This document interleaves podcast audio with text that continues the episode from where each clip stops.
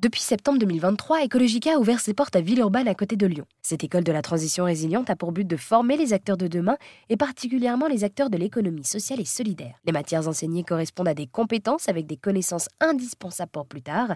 Des compétences professionnelles sont également délivrées aux futurs acteurs de la transition écologique. Sur place, j'ai rencontré Floyd Novak, cofondateur et co-directeur. Il est d'abord revenu sur le concept d'une transition résiliente.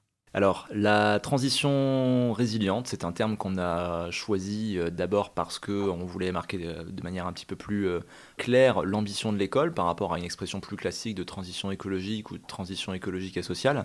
Ça ne veut pas dire qu'on ne se reconnaît pas dans l'idée de transition écologique et sociale, ça veut simplement dire que ce, terme-là peut regrouper un ensemble de réalités et d'aspirations en termes de modèles de société. À travers le mot de résilience, on appuie beaucoup plus sur l'idée que demain, on affronte un monde post-pétrole, un monde post-métaux, un monde post-croissance aussi en vérité, puisque les deux étant, enfin les trois étant intimement liés, eh bien il nous faut savoir comment le construire. Et euh, ça nous paraît absolument euh, essentiel d'avoir à l'esprit que euh, la localité, le territoire va reprendre toute sa place, qu'on n'aura plus tout à fait les mêmes façons de vivre, de se déplacer, de consommer, etc. etc. Et il y a un véritable défi à ce qu'on peut appeler l'autonomie. Euh, l'autonomie qui se voit plutôt à une échelle individuelle et collective, c'est comment est-ce qu'on réapprend à faire des choses qu'on savait faire avant, qu'on ne sait plus faire aujourd'hui. Euh, et finalement, son pendant euh, sociétal, c'est le mot de résilience qui va plutôt se comprendre à l'échelle territoriale, c'est-à-dire comment est-ce qu'on fait en sorte que, sur des points de vue aussi bien de protection de l'environnement que de coordination sociale, d'un point de vue également économique, mais également d'un point de vue de la gouvernance, de la démocratie, les territoires sont en capacité de se, prendre en charge, de s'organiser. Ça ne veut pas dire qu'il y a des frontières hermétiques et que ça y est, plus personne ne se parle, etc. C'est pas du tout ça. Hein. Euh, on n'est pas dans un retour au nationalisme locaux primaire, c'est pas du tout l'idée.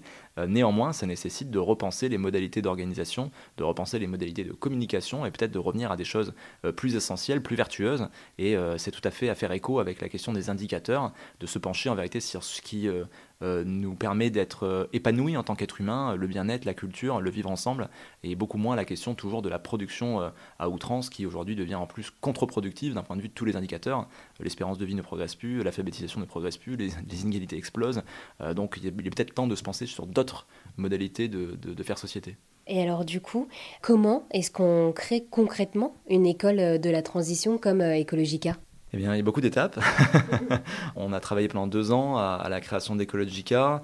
D'abord, ça, nécessite, euh, ça a nécessité pour nous, et sur une telle école, avec autant de différences en fait avec ce qui se fait dans l'enseignement supérieur, à la fois du point de vue pédagogique, mais aussi de la gouvernance, et eh bien d'être entouré, d'avoir un réseau.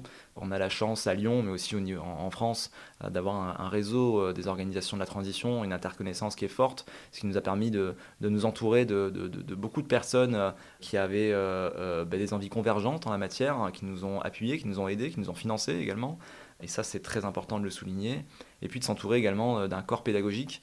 On n'a jamais eu besoin de recruter quelqu'un ou de faire des entretiens d'embauche véritablement, dans le sens où on a euh, pris, euh, enfin, on savait quel enseignant on voulait pour distribuer quel type de connaissances.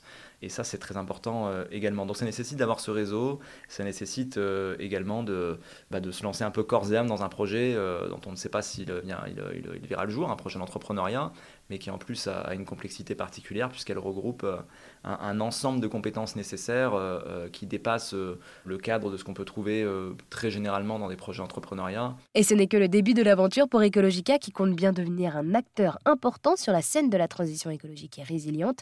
Merci à Floyd d'avoir répondu à toutes mes questions.